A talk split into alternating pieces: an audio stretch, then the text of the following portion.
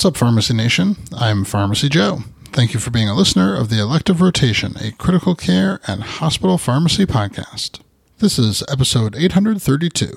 In this episode, I'll discuss a cost avoidance study of a redistribution process to reduce waste of emergency medicine in drug boxes. I have all the evidence supporting today's show linked up in the show notes at pharmacyjoe.com slash episode 832. Placing emergency medications throughout the hospital in drug boxes is essential to ensure their availability when emergencies arise.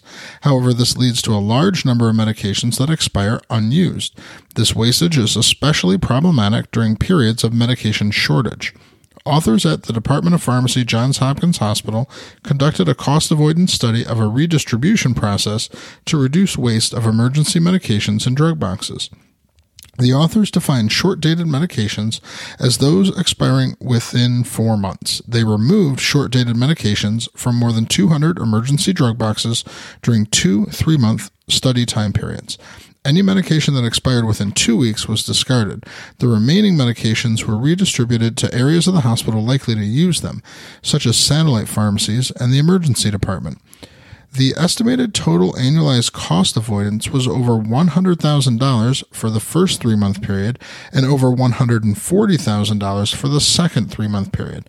Beyond cost avoidance, this strategy had a meaningful impact on medication shortage management because 12 of the 16 medications kept in the drug boxes were in short supply at the time of the study.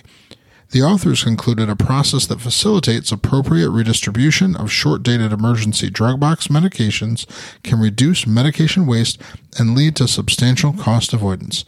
A similar strategy could easily be employed at other hospitals and would be reasonably expected to achieve meaningful cost avoidance and help alleviate drug shortages. To access my free download area with 20 different resources to help you in your practice, go to pharmacyjoe.com slash free. Thank you so much for listening. I'll see you in the next episode of the Elective Rotation.